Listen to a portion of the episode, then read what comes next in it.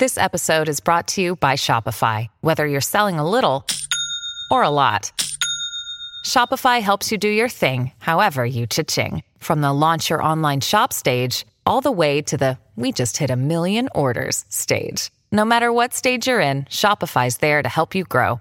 Sign up for a $1 per month trial period at shopify.com slash special offer, all lowercase. That's shopify.com slash special offer. Today's podcast, great one. Michael Malice is on. We talked to a couple of uh, people that really know what's going on in Washington. One is is a Republican that's going to be, probably be the head of the financial uh, the finance committee in Washington that looks over the financial uh, sector. He's talking to us about what's really going on and the dangers of a central bank cryptocurrency from the Fed. Also, we talk about the dangerous pattern that we now have in our intelligence community using unverified sources and facts as propaganda in the war in Ukraine. Carol Roth also joins us about the economy and what's ahead there. By the way, if you want to save a little bit of money, you have an opportunity. Uh, I think it's I think it's open until Sunday. You said at one point it's Friday, yeah, but maybe it is Sunday. I think it might be this weekend again. If you try it, uh, if you listen to the podcast on Saturday and want to give it a shot, feel free. But it's the, it's the code the Alamo when you sign up for Blaze TV at blazetv.com slash Glenn. If you do it there, use the code the Alamo, you'll save 20 bucks off your subscription going forward. And one of the things you get, you get access to the weekly Wednesday night television show, which next week is is a dangerous show, um, but a very serious show. It's on the president's cognitive collapse. Uh, also, um, you get things like our podcasts. You get the one on one interviews. You don't want to miss this interview this week on the podcast. It comes out Saturday. It's been out for two days if you're a Blaze subscriber. Um, but it is, it's all about Hunter Biden's laptop and the Biden family. Don't miss it. That's tomorrow's podcast. Here's today's.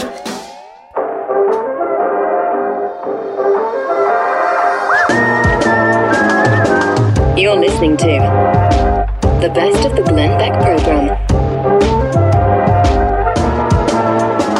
This is the Glenn Beck program. This is the last day for the promo code The Alamo. We are. Oh, I know why. You're going out of business. You, the whole company's going out of business, isn't it? So this is the last day you can save because tomorrow, yeah. It's It's gone. It's all gone. Is that what it is? Yeah, I think so. So I think you're talking about CNN Plus. Oh, that's right. It's CNN Plus. I I'm think sorry. that's what- you're right. Anyway, You're- we really need your support. Uh, social media has just they have us by the throat, and uh, we built this to be able to be to withstand several attacks on us. But this is a this is a big one, and we'll survive. Uh, obviously, we will thrive. Um, we are the Alamo. I built this to be the last man standing, and we are going to do that. But we really need your support. Subscribe. If you find the things that we do um, useful to you and you want to keep our voice going, please subscribe and join us. Be a part of the team. BlazeTV.com slash Glenn. Promo code The Alamo. Save $20 uh, right now. Uh, and today is the, the last day you can do that. So, speaking of CNN Plus, which on day two, they Love this story. gave a 50% cut on the rate. It that was, means day one went so well, Well, yeah. that they didn't have to charge as much anymore. Is that right? what it is? Yeah, Yeah, that's what yeah. it meant. I. I have been speculating in my own head how few people actually subscribed, and I'll bet you it was under 30,000.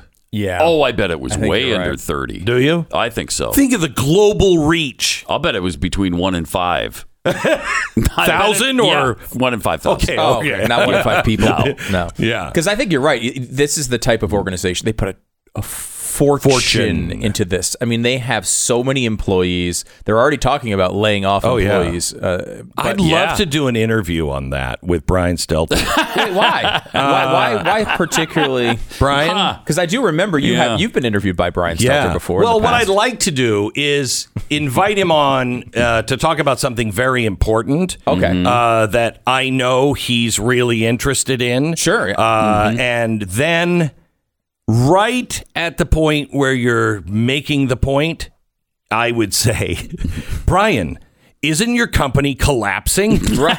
Oh, Aren't you about to go out of business? It's weird. Why would you say that? I don't know. You know, I how do you think he'd react to something like that? Do you think he might just no, stand up, no, and turn he- around, and walk no, out of the interview? he's too much of a fat lump to do that. Standing is hard. so yesterday, uh, yesterday they had this uh, uh, this big I, I don't even know conference where they brought in all of the liars. And they set them on a stage and they said, We've got to talk about misinformation and disinformation and malinformation and how it's destroying our democracy. So the guy I pick right away is the fat lump from CNN. Uh, and he was asked a question about Disney. And he said, you know, the theme, the talking point of the right about protecting kids from the dangers of the Walt Disney Company, it's really Disney is just a stand in. It's a symbol for something bigger a conservative backlash to growing acceptance of gay and transgender people. Oh my gosh. Y- hmm. You couldn't be more wrong if you try. And I think he tries to be wrong. It's, I mean, again, the the bill they're talking about would also prohibit you talking about straight sexual encounters.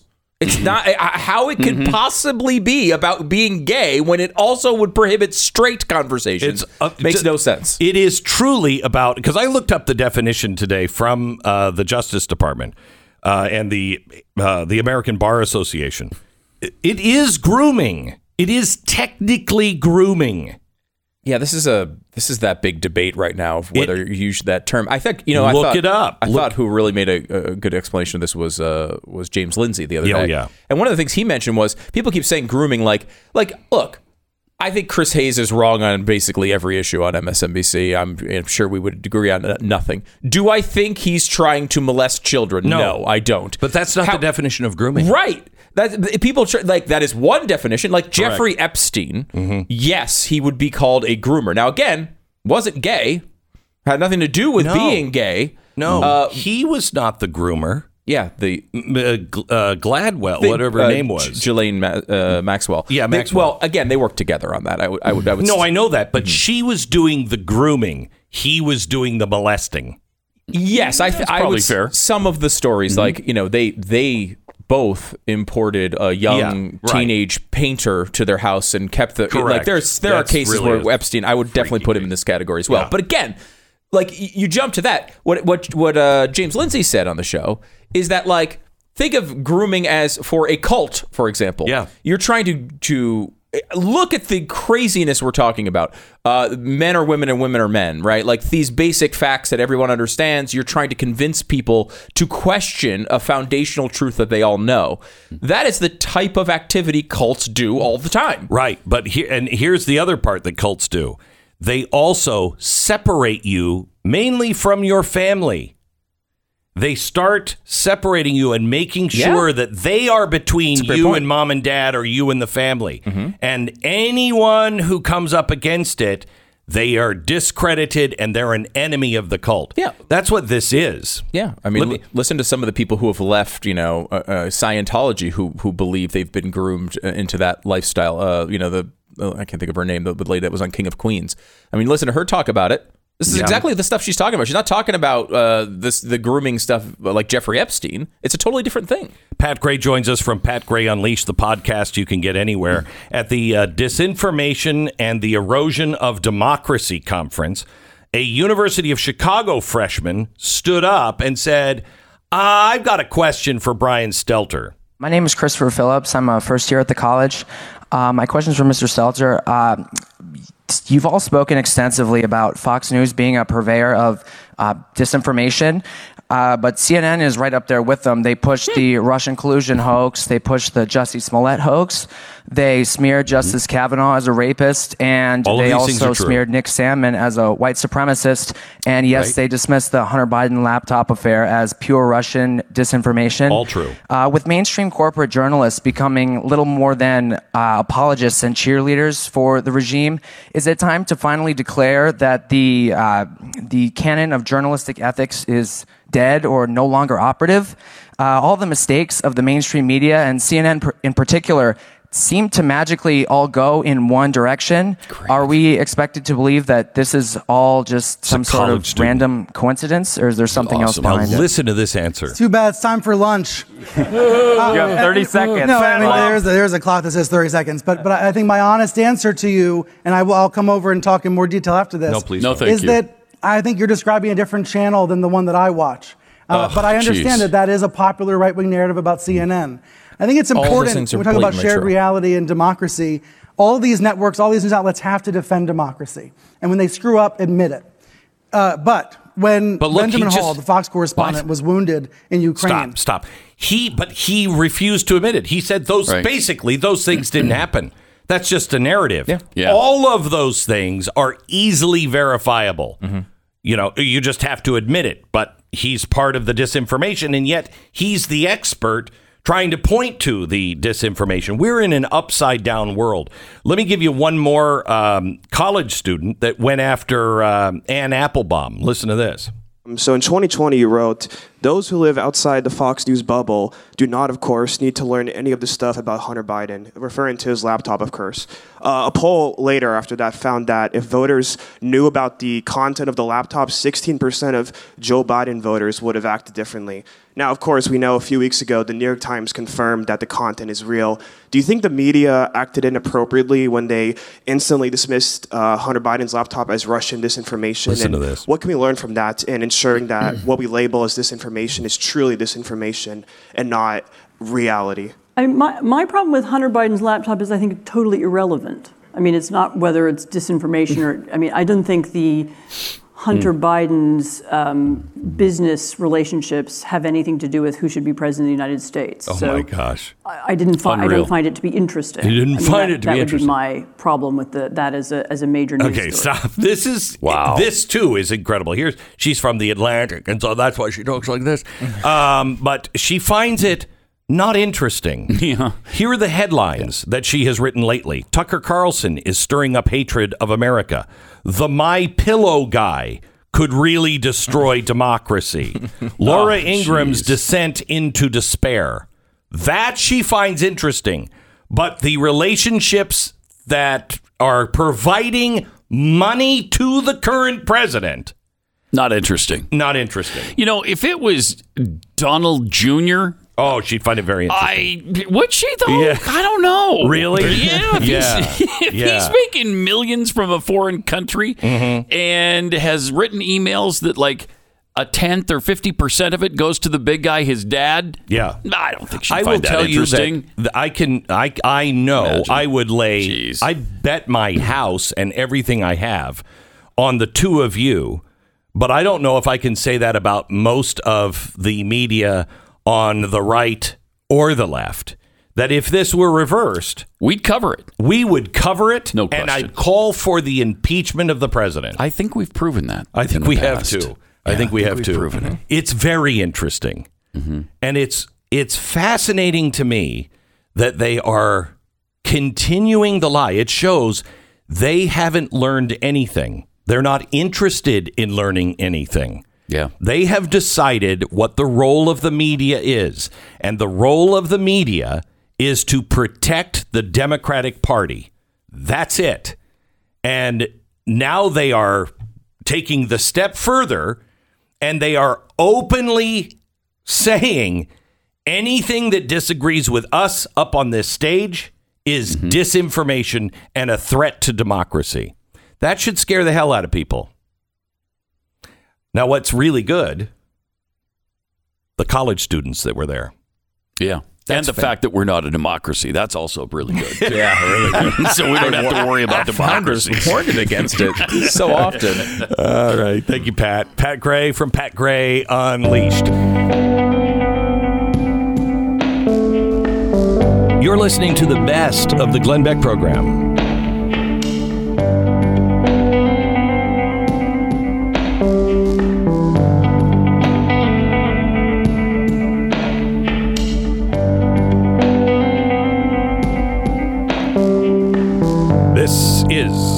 Glenn Beck program.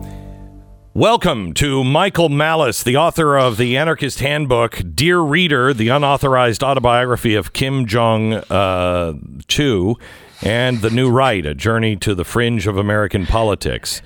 Uh, co author, strangely, of two New York Times bestsellers. I, huh. Who knew? He could get on the New York Times. I can't get on the New York Times. I mean, not on the top 10. Yeah, Not you're number, you're number one in sales, but number 15 on the New York Times list. It's amazing how that works.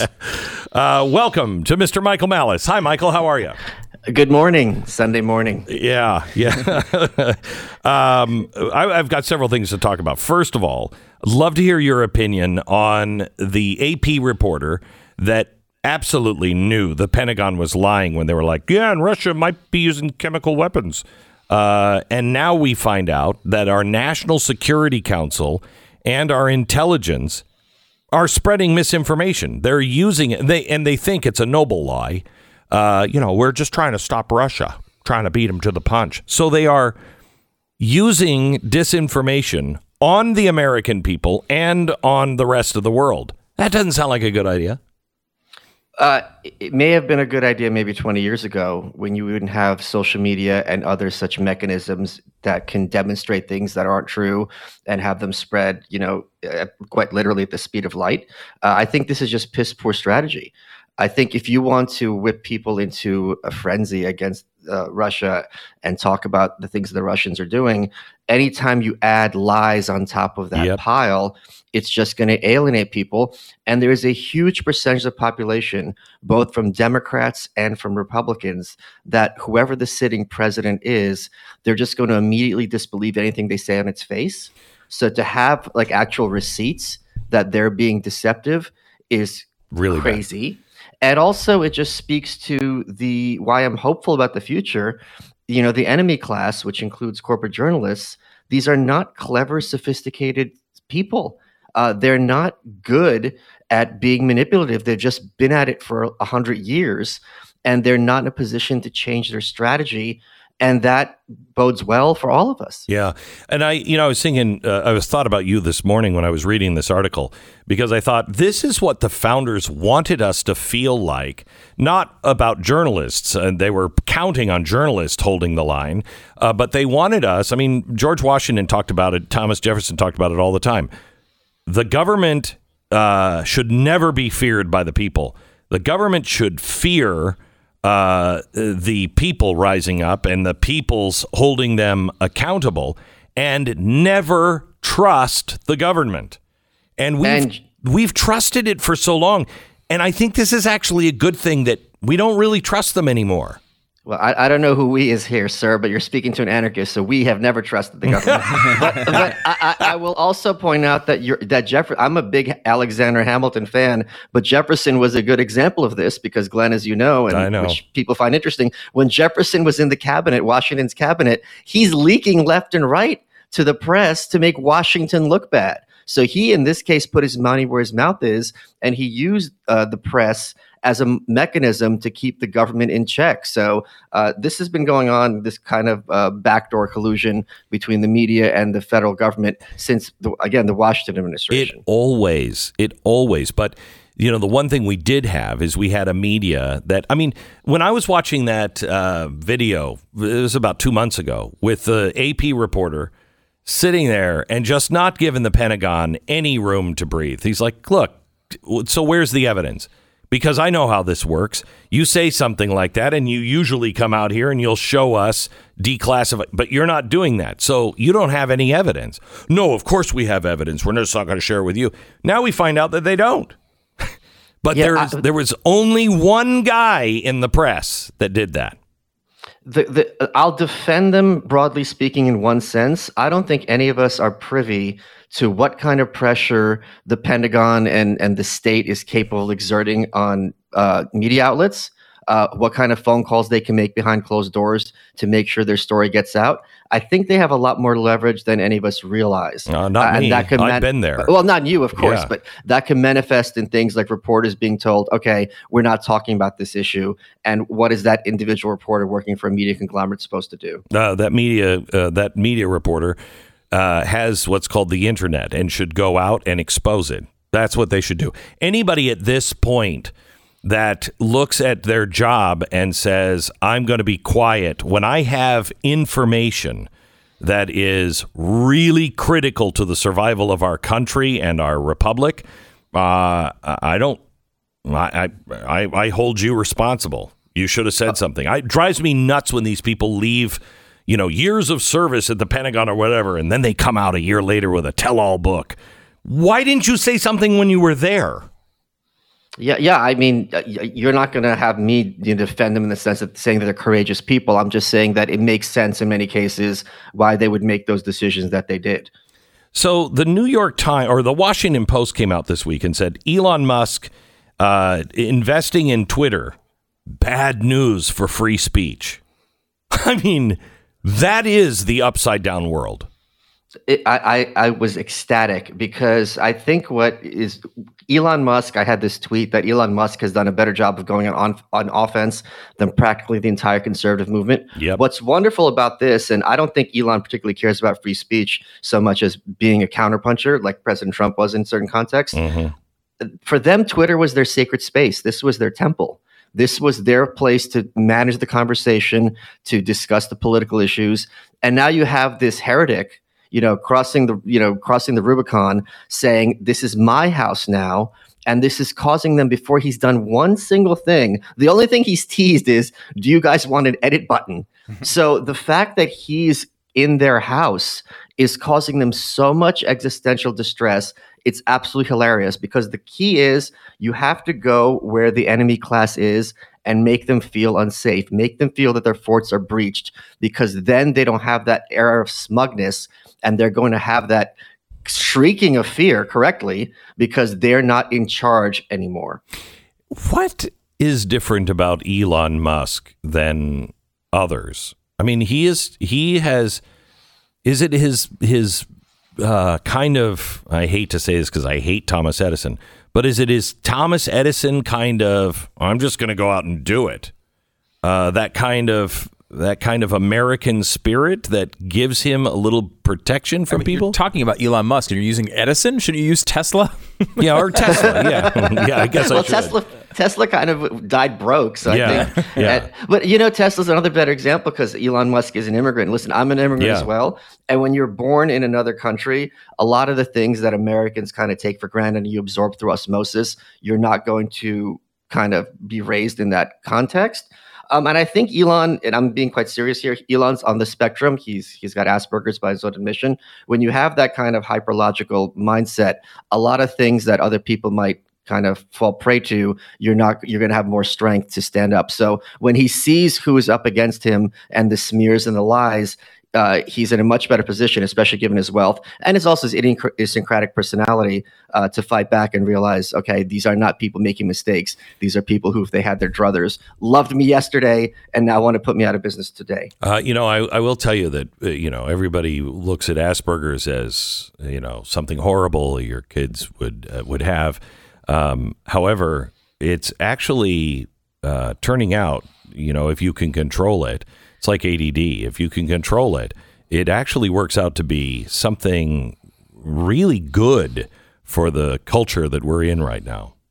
Yeah, there's certain great advantages uh, Yeah. people on the spectrum have that others don't. So Yeah. the, f- I think there's a big movement among people with autism to kind of humanize and be like, hey, wait, we're not disabled, we just think differently. And, and I think there's a lot to that. Um, so the the Twitter thing with Elon Musk came out. mm, What April fifth is when they were first uh, reporting on. That's when the Washington Post said it was a danger. The seventh, uh, we get a story about the New York Times coming out and saying, you know, you reporters here at the New York Times, you don't have to use Twitter. uh, because we run the danger of, uh, you know, an echo chamber if we're spending too much time. Too much. Time. They just thought of this. Too much time on Twitter.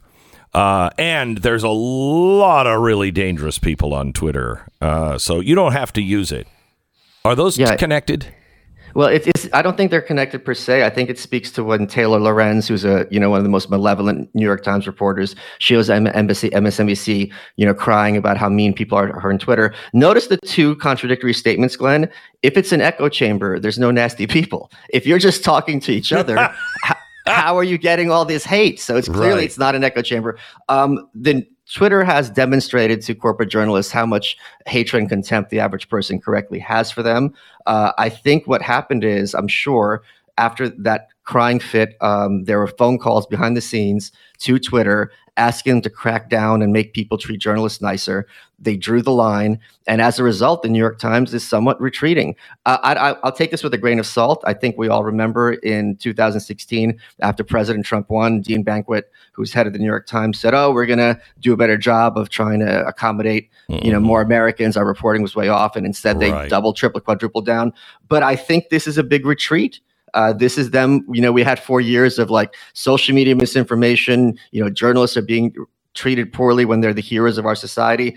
And you know, the more they're crapped on, instead of doubling down, now they're having to retreat. So this is a victory that people should be very grateful for, even though it's a very small victory. Uh, one last thing. I've, we've got about 90 seconds for this. Um, ESI Energy on Tuesday pleaded guilty to three counts of violations um, in their their wind farms. They uh, are a big wind power developer, and apparently they pled guilty to the murder of golden eagles. Uh, apparently, the birds were killed by blunt force trauma after being quote struck by the wind turbine blades at its facilities in Wyoming or New Mexico. Uh, and uh, they're they're paying six point two million dollars in resti- restitution. I, I I guess to the Eagles' families. um, but this is just to me, this is just another thing that shows environmentalists are never going to be happy with anything, anything. Well, I'm a big endangered species person. I've got 200 species of succulents in my house, and I just looked it up while we're talking. The golden eagle is the wo- most widely distributed spe- species of eagle. It's not endangered. It's not even vulnerable near threatened. It's least concern. So this seems to me to be completely nuts. If this was some kind of bird where there's like 50 of them left, then I could understand the idea of all right, we have to have draconian measures to kind of protect them. But that is not the case with this species at all. So this is just you know very bizarre. But this isn't unusual. Wind farms are known uh, for Yeah. just decimating bird populations. And, and by the way, those of you who have cats that live outside, your cat's entire life is dedicated to killing those birds. That's a thing. They like Oh, I know. murder birds all day. It's their, I know. their favorite thing. I had a I had a uh, a hawk I think land in my backyard uh, the other day, and uh, we were all watching. We were having dinner, and then we realized the reason why it landed is it was having dinner as well. Yeah, And, yeah. yeah. I mean, it's it's a it's a vicious way to die uh, by Talon, but I don't have to worry about it. Neither do you. So let's move on with our lives. Michael, thank you so much. Always a pleasure, guys. Yeah, you bet. Uh, Michael Malice, you can uh, follow him uh, on Twitter, but it, remember, it's just an echo chamber. Uh, MichaelMalice.com is his website. Back in just a minute. The best of the Glenn Beck program.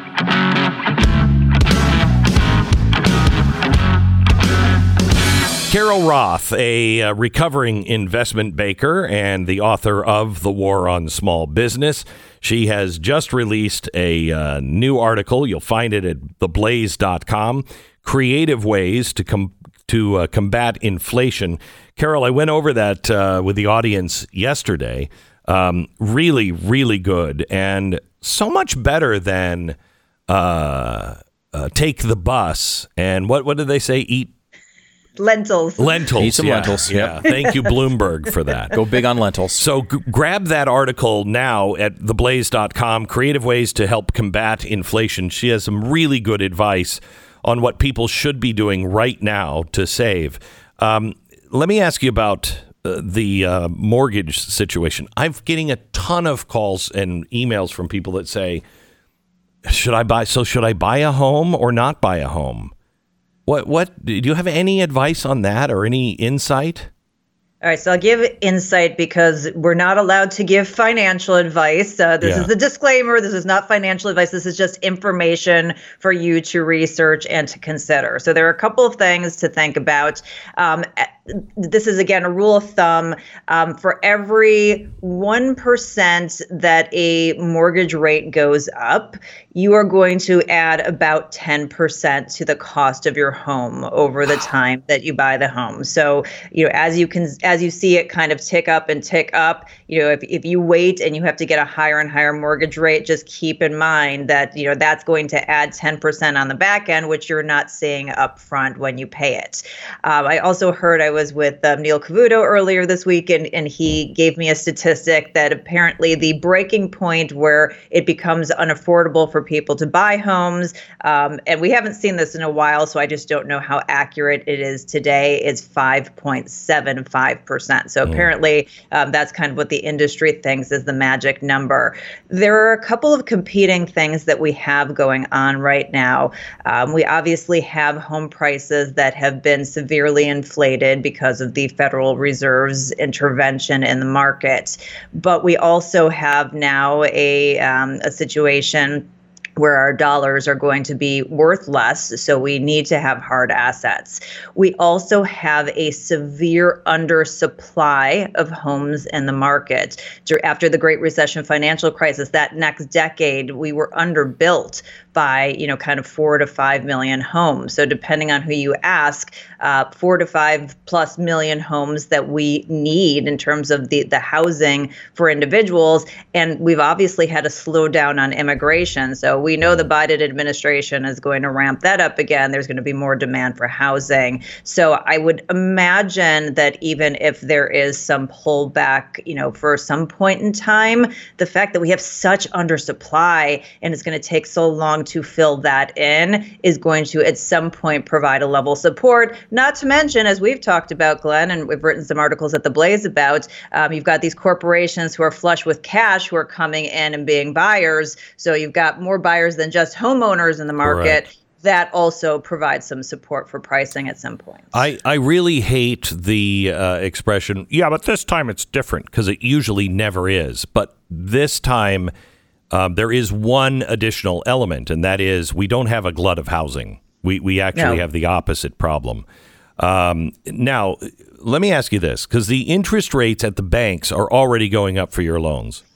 Uh, and it's up. it's already up in the fours in some places, close to five. Over five, yeah. Um, and uh, yet the banks are only paying 0.5 percent interest for the loans. Correct? Uh, I don't know the exact amount that's sort of the national average now, but in terms of um, the spreads, obviously a rising interest rate environment is more favorable to banks. And we have a situation where banks are flush with cash from what's been going on over the last couple of years. Right. So even if you have savings in your bank, um, they're not going to be paying you very much on that because they don't need to No, no, no. incentivize people to give them more money. Right. No, I'm I'm asking about the the way you curb inflation is the Fed charges the banks more money, more uh, more interest for them to borrow money from the Fed to be able to lend it out. So they're paying maybe two percent, you're paying five percent, and uh, they get to keep the three percent. That two percent goes back to be burned. Right. Yeah, uh, so I so I don't I, I don't have the specific kind of number of on average of where banks are in terms of their capital to give you a really specific answer. I can answer that next time. But yes, that is sort of the spread. That's how banks make money, right? Right. They they take it they take money at a lower rate, they they put it out at Correct. a higher rate. But you have to remember too, they're also projecting into the future because they're locking in in some cases that rate for you it, for up to 30 years. So, So, they're they're kind of I- projecting it over time. So I'm not I'm not bashing the banks for Right. making profit. Okay, that's fine. Um, what I'm what I'm questioning is how does the Fed suck that money back in from banks that are flush with cash?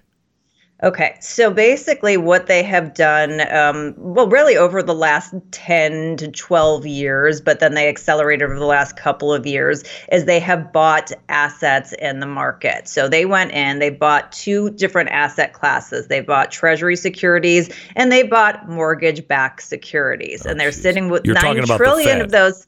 The Fed, nine trillion dollars worth of those on their balance sheet, which, by the way, as we've talked about before, they bought that with money they created out of nowhere. When we when we do that, we create money out of nowhere and go buy things. It's fraud. When the Fed does it, it's monetary policy. So they created money, which is you know what is driving up the price of everything because it's not productive assets. They just added more to the money supply and they went out into the market and they bought all of these assets. Now, in addition to raising the interest rate, the other thing that you've heard out of the Fed um, from their minutes this week is quantitative tightening. They're going to let that balance sheet run off um, either with direct sales or just by letting those assets mature and not reinvesting the money. And that's what changes the dynamic of getting the money out of the market. Okay, but but you can't just if you bought treasury bills, you can let it expire, but that means the government has to sell that someplace. And uh, right now, the treasury is not having to really pay interest to the Federal Reserve because it's illegal. So those are almost interest-free loans for our debt. Right, and then the ru- the pro- rub is when when they when they take back in any profit off their securities, they actually have to give it by law back to the Treasury. Right. So we're getting, we are actually getting free loans, but that ride is going to come to an end. And in in in high inflation, I mean, you're looking at if I mean if they can't sell those treasuries and you can't pay the interest rate, then you are technically in default. Yeah, as I said, there's sort of two different strategies they have. They either let them mature and then they just run off the balance sheet, you know, because they have them at different um, maturities. So they don't actually sell them into the market. Right. And then the secondary strategy is actually selling them back into the market. But going back to bonds, which is super complicated, it goes back to the differential between yields and the bond prices. Correct. So when you, you know, the, they, they trade on an inverse basis, and that's why you're seeing the, the yields increase. Okay, so let's get out of the yield talk. let me let me just let, let me just ask one more question on this. Do, how possible do you think it is that uh, I mean, government pensions already have to buy railroad, U.S. Postal Service, U.S. military, et cetera, et cetera. They have a requirement that those pensions hold 20% in treasuries. Um, it's a great way to force people to buy your treasuries. Now, that's government workers, so whatever. How likely is it that when we run out of people who want to buy our bonds and our debt, that they just go to a couple of things? They they go and say, "You're not going to get the federal insurance on this unless you buy and balance U.S. Treasuries with it. You buy some of the debt, um, and also the same kind of thing is." With Uncle Sam and ESG. You you won't be able to get insurance unless you buy these certain things. I mean, it's a possibility, but look at what they just did um, during COVID. There were no international buyers, there were no domestic buyers to stand by and buy trillions of dollars worth of bonds to cover the spending that we did for quote unquote COVID relief. Um, and that's why the Fed bought it. I mean, it was basically the monetization of the debt. And obviously, that's part of what caused inflation. The thought process is that as they raise interest rates, start to just decrease the balance sheet, they hit a wall, they can't do it anymore, and they Right. reverse course. And we've seen this happen over and over again over the last 12 years, where, oh, we're going to shrink the balance sheet. The market kind of freaks out. You know, the Congress has their spending plans and they change course. So the reality is, um, in terms of the cycle, that there's some point in which they probably end up changing and going back and buying more assets again. Um, let me let me let me uh, one more question on the interest rates. The St. Louis Federal Reserve leader has come out and said we need to raise interest rates immediately by three points. Um, that would bring us to 3.5 at the bank level. Uh, what? It, how does the Fed work? Does the St. Louis Fed guy have much say? What does that mean? Um, well, we've been hearing from a number of people at the Fed, including the what, who's considered to be the the most dovish or the one who's in, in, most favor of a lot of support and stimulus, Lael Brainard, who's up for vice chair of the Fed, and we've been hearing pretty much sheer panic out of them, which is not really comforting for the market.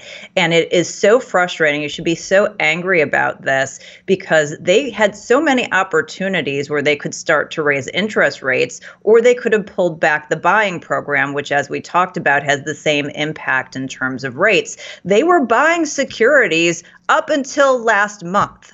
So they could have stopped this a long time ago. They could have had a nice slow trajectory, um, you know, 25 basis points here, 25 basis point there. We, they could have put us on a normalization path. Back in June of 2020, the market reached all-time highs. So this this was not something, in my opinion, that was necessary. Um, and you know, they just sort of didn't let a crisis go to waste. And now the same people who created this situation, who didn't know there was going to be inflation, who didn't realize all these things are going to happen, are now promising they know exactly what to do to save us from you know this economic catastrophe or a recession or whatever it is um, and the idea that you can just all of a sudden uh, start to run off the securities in a major fashion or to jolt rates and that's not going to have major uh, uh, repercussions. repercussions across the economy Yeah. is absolutely insane. Okay, uh, so I have a piece of good news that I want to run by you because I've seen this more than once, and I, I would love to get your opinion on this.